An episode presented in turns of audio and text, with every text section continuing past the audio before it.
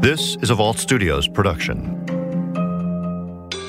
I'm Spencer Brudig. I'm Will Johnson. I'm Jessica Knoll. This show contains graphic material and is meant for mature audiences. This week on True Crime Chronicles.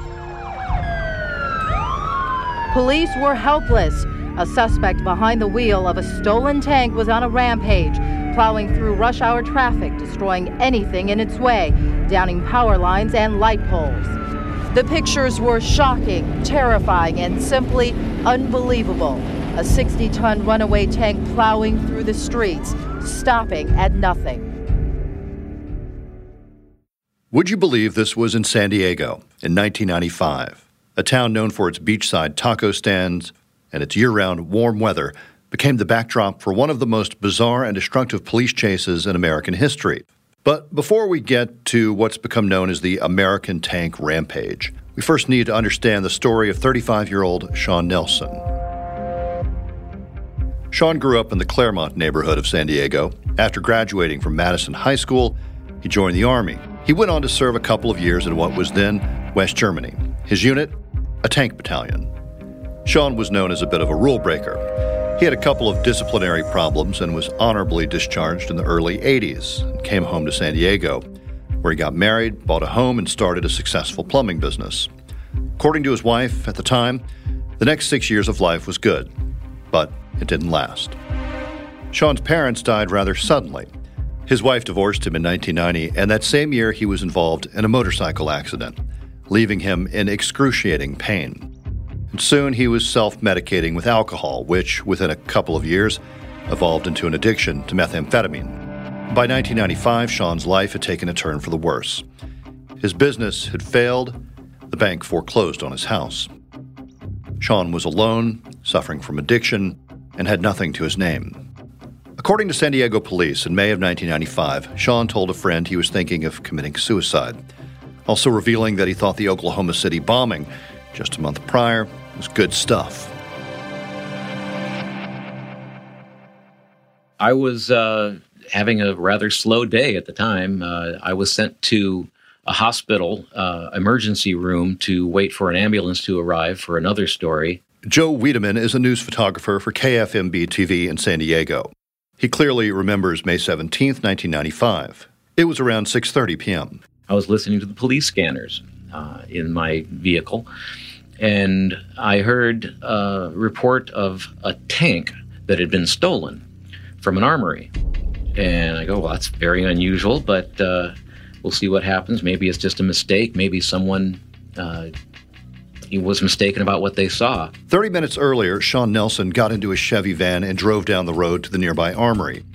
The armory usually closes at 5 p.m., but on this particular evening, the employees at the vehicle yards were working late.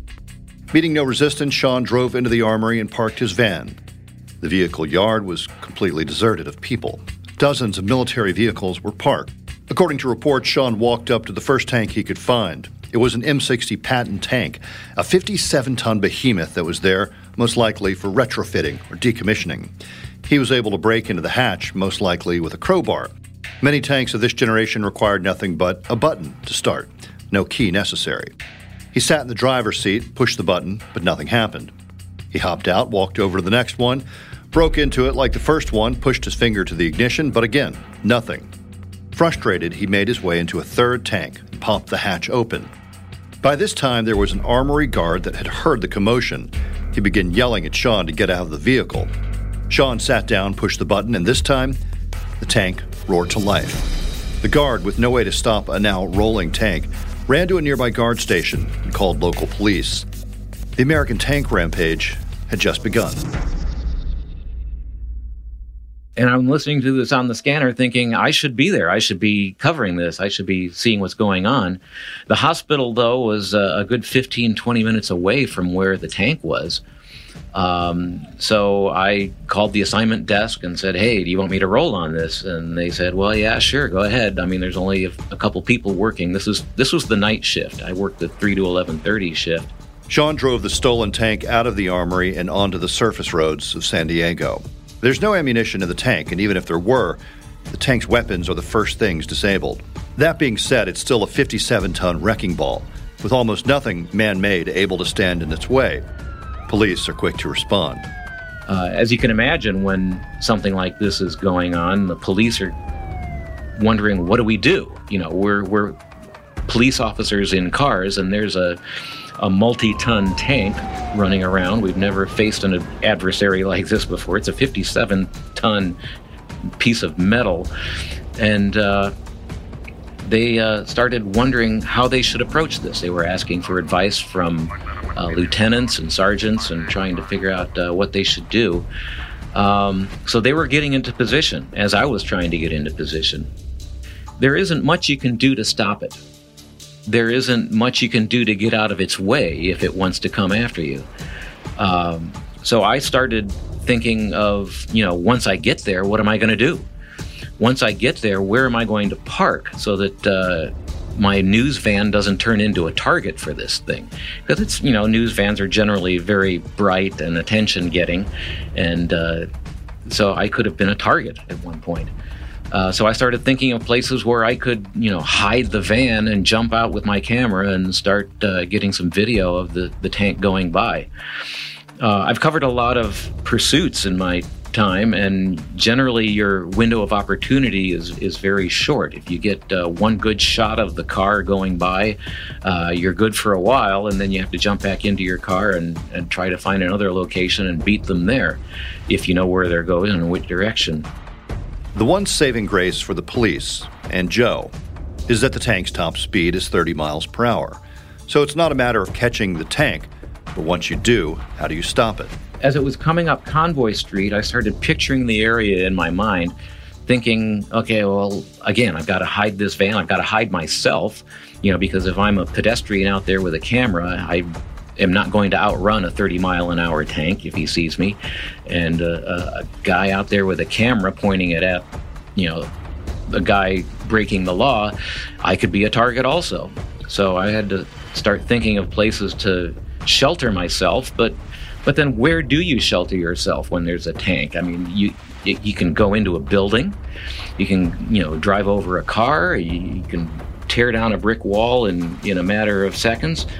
So I started thinking of places to hide, not only the van but myself. I had my son. That's when I was in. There was like nowhere to reverse because there was cars behind you and all you're thinking if this if the cops make him mad and he turns he's going to crush us all to get away i chose a location where i thought i could do that there was uh, at the at the corner of balboa and convoy there's a strip mall it's a little l-shaped building and i knew which direction the tank was coming from and how the building was laid out so i decided i was going to park the van in the corner of that l-shaped strip mall, provided there was a space, and uh, hopefully he wouldn't see it on his way up the street. So that's what I did. I timed it out uh, amazingly well. I, I got there in time to park the van, jump out, grab my camera. By the sidewalk of that street of that uh, strip mall, by the sidewalk of that strip mall, was a huge billboard with a huge, maybe five foot in diameter post holding it up. And I thought, that's the perfect spot for me to hide uh, because I can move around behind it as the tank's coming by. I can maybe peek out the side and, and get a shot of him coming up the street, and he won't see me.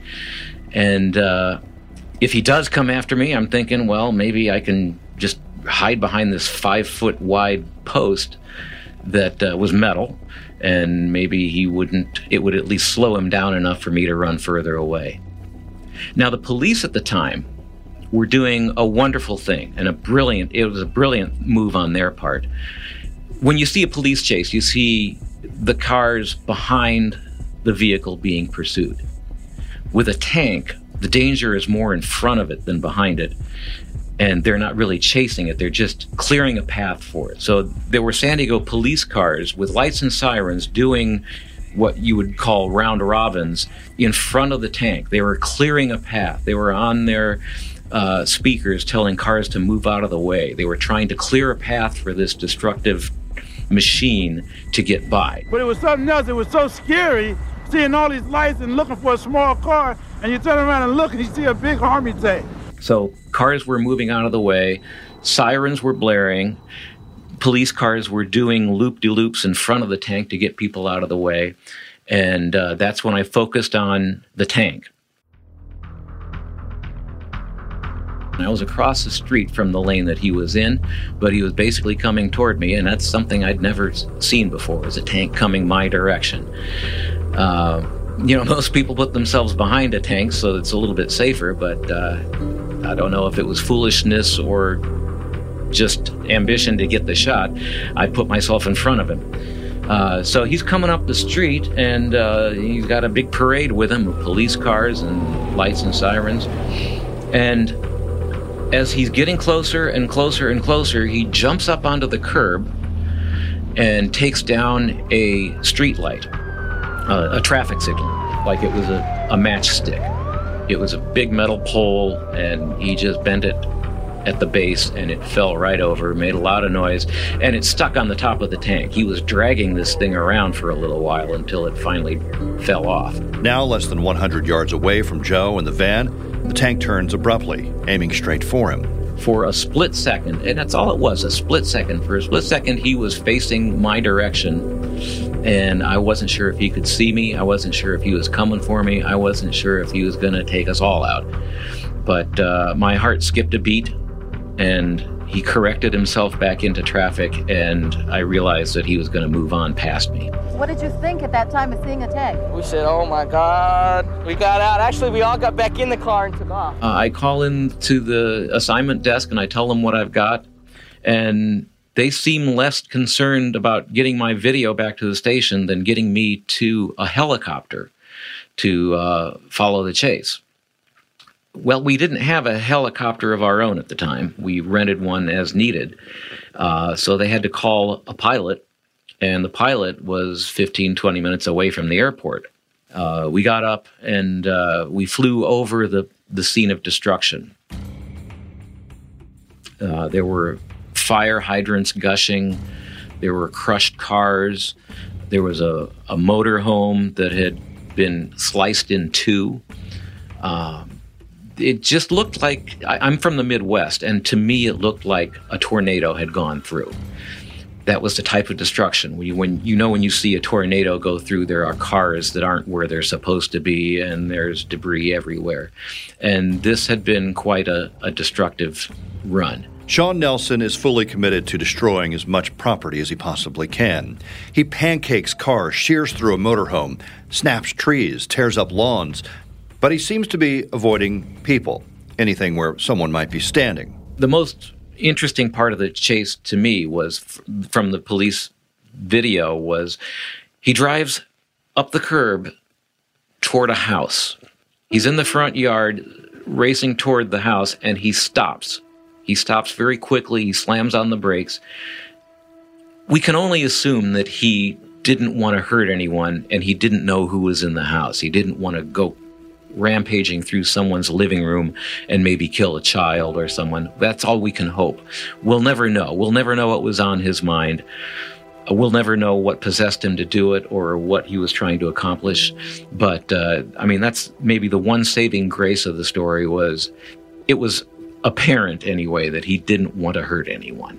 The tank veers off the surface roads and turns onto the interstate. When he was on the freeway, uh, he was going southbound uh, at one point, he tried to take out a pedestrian bridge by knocking the support, but it was a it was a big concrete support that was maybe ten feet wide, and the tank just couldn't do it. He hit it two or three times, and it just wouldn't come down. So he continued on down the freeway. Uh, there were police cars around him, in front of him, beside him, behind him, and he decided he just wanted to turn around and go the other way, but he tried it by going over the center median. So he wanted to go from southbound to northbound. So he tried to jump the center median, which is one of those K rails. You know, it's about three feet high or so. But it was just high enough so that when the tank hits the K rail at an angle, it high centered the tank. High centered means the center of the tank is higher than the treads can hit the ground with. So one of the treads came off of the tank, and he was just sitting there not spinning in the air, but sitting on top of this guardrail with one of the treads flying off, and he couldn't go anywhere. And there was, you could tell he was revving the engine. There was smoke coming out of the exhaust pipes. One of the dozens of officers involved in the chase is Officer Paul Paxton. Paxton was a military reservist assigned to a tank unit. Seeing an opportunity and with the tank temporarily immobilized, Officer Paxton, with bolt cutters in hand, made the decision to jump onto the tank and try to permanently end the rampage. We saw the tank hit the barrier and then it turned sideways and the police all jumped on it. Four very brave police officers jumped up on top of that tank, used bolt cutters to get the hatch open, pried it open, and told him to shut down the tank and stop what he was doing. Uh, apparently, from other reports, uh, apparently he didn't want to do that. So he went back to trying to maneuver the tank. According to police reports, an officer shot into the tank, striking Shawn Nelson in the neck. He later died at nearby Sharp Memorial Hospital. At 2 in the morning, the tank was finally lifted from broken concrete. It would be the end to one of the most bizarre and terrifying ordeals San Diego has ever seen. In the end, Shawn Nelson's tank rampage lasted 23 minutes, smashed 40 cars, an RV, dozens of road signs, fire hydrants, and light poles, and left 5,100 people without power and water. No car. it's flat. It's a pancake. It looks like a yellow pancake with two raisins on the top. I mean, it was like a nightmare. Police have since said they were lucky that the tank got stuck on the concrete median. Just knowing that four police officers can stop a tank like that is comforting because there were reports afterwards that they were asking the military, uh, you know, what options they had. You know, how do you stop a tank? And one of the options was to bring in a, a helicopter, an armed helicopter. In its aftermath, an internal investigation revealed a lack of precautions to stop something like this from happening. Security was heavily tightened at the armory. Fences and walls were mended to prevent a future event from occurring. For those that lived through it, though, it's something they'll never forget.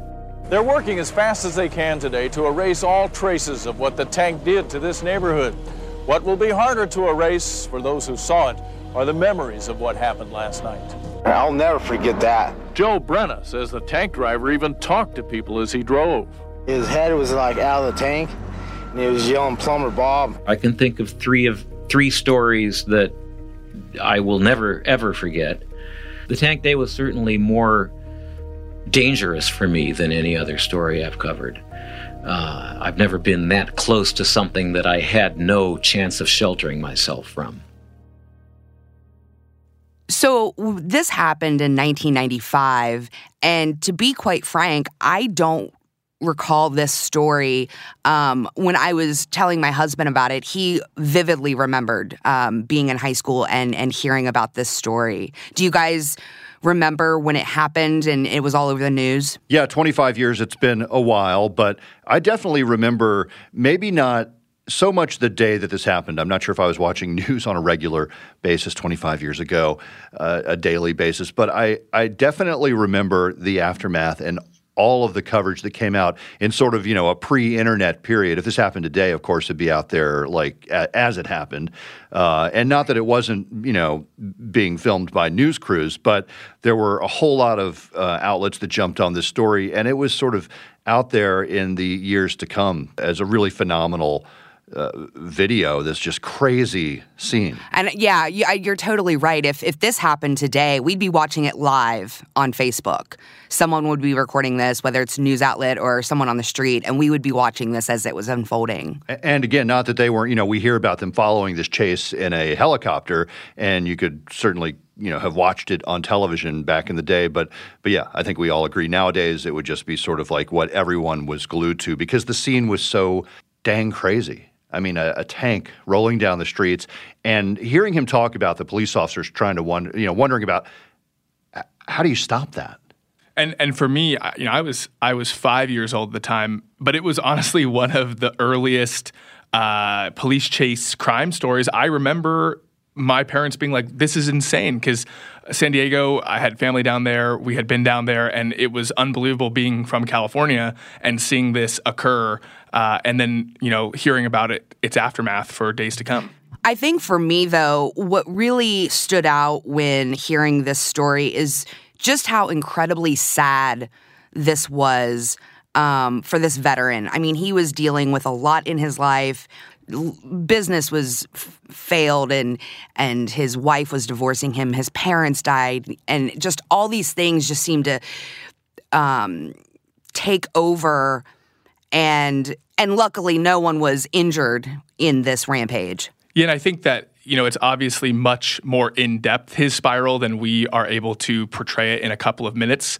Um, but, you know, it does seem so clear, right? I mean, he had these horrible things happen, and then his mental state seems to just degrade where he's, you know, digging for gold in his backyard, um, you know, believing that he's going to be able to strike it rich and, and buy all of the things that he's lost back into his life. It's, it is really sad. You know, one other aspect to this story is that uh, in this episode, we're talking to a photographer photographer at one of our stations. We've talked to a lot of reporters and anchors. I think it's really cool to go behind the scenes with someone who you know is out there with with a news crew or by himself in this case sort of running around trying to capture all this footage I think you know to hear from a, a, veteran news photographer who is doing a job that you don't always realize how incredibly dangerous it could be. And hearing him talk about this and positioning himself and being in front of the tank and, you know, at the last minute it veers off, you really get that sense of how dangerous that job can be. Absolutely. So thanks to Joe Wiedemann for bringing us the story this week.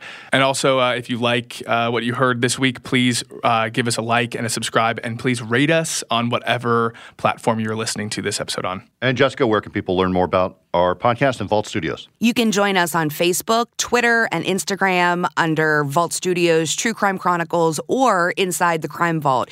We have a Facebook page called Inside the Crime Vault where I would actually love for people who've listened to this episode to come on to that group and tell us what you think about this story and this case because it's a little bit out of the the norm of what we've covered in true crime. So I'd love to hear what everyone thinks about it. And it's also a great platform for you to tell me and us about uh, a case that you think we should look at too. All right, we'll be back next week with a new case and a new story.